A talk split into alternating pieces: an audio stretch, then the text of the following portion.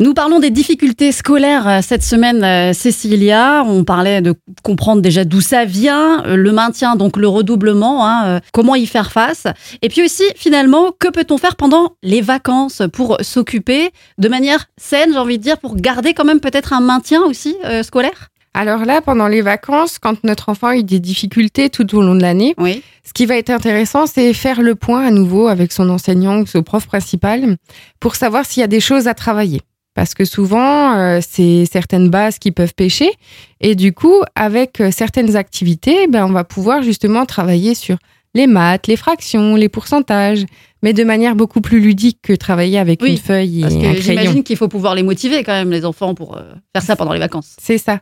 Donc, ce qui va être intéressant, c'est de se mettre en accord avec l'enseignant pour savoir quels sont les domaines qui sont à travailler et aussi lui proposer des activités qui vont être adaptées pour qu'il travaille sur cette difficulté. Mm. Si maintenant vous avez un enfant en CP, euh, comme beaucoup qui peuvent avoir des difficultés au niveau de la lecture, il existe de nombreux livres qui sont hyper ludiques. On en trouve pas mal, surtout dans la série des 10 pour les, premiers lecteurs, avec les sons d'une autre couleur. Et eh ben, ça leur, va leur permettre d'avoir une lecture de vacances et en même temps ben, passer un bon moment et pas voir ça comme du travail avec des pages de lecture à lire tous les jours. Il faut que ça soit vraiment ludique.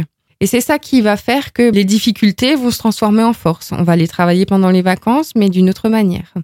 Ça, c'est intéressant. Demain, on va chercher à savoir comment on fait pour garder de bonnes habitudes, même pendant les vacances.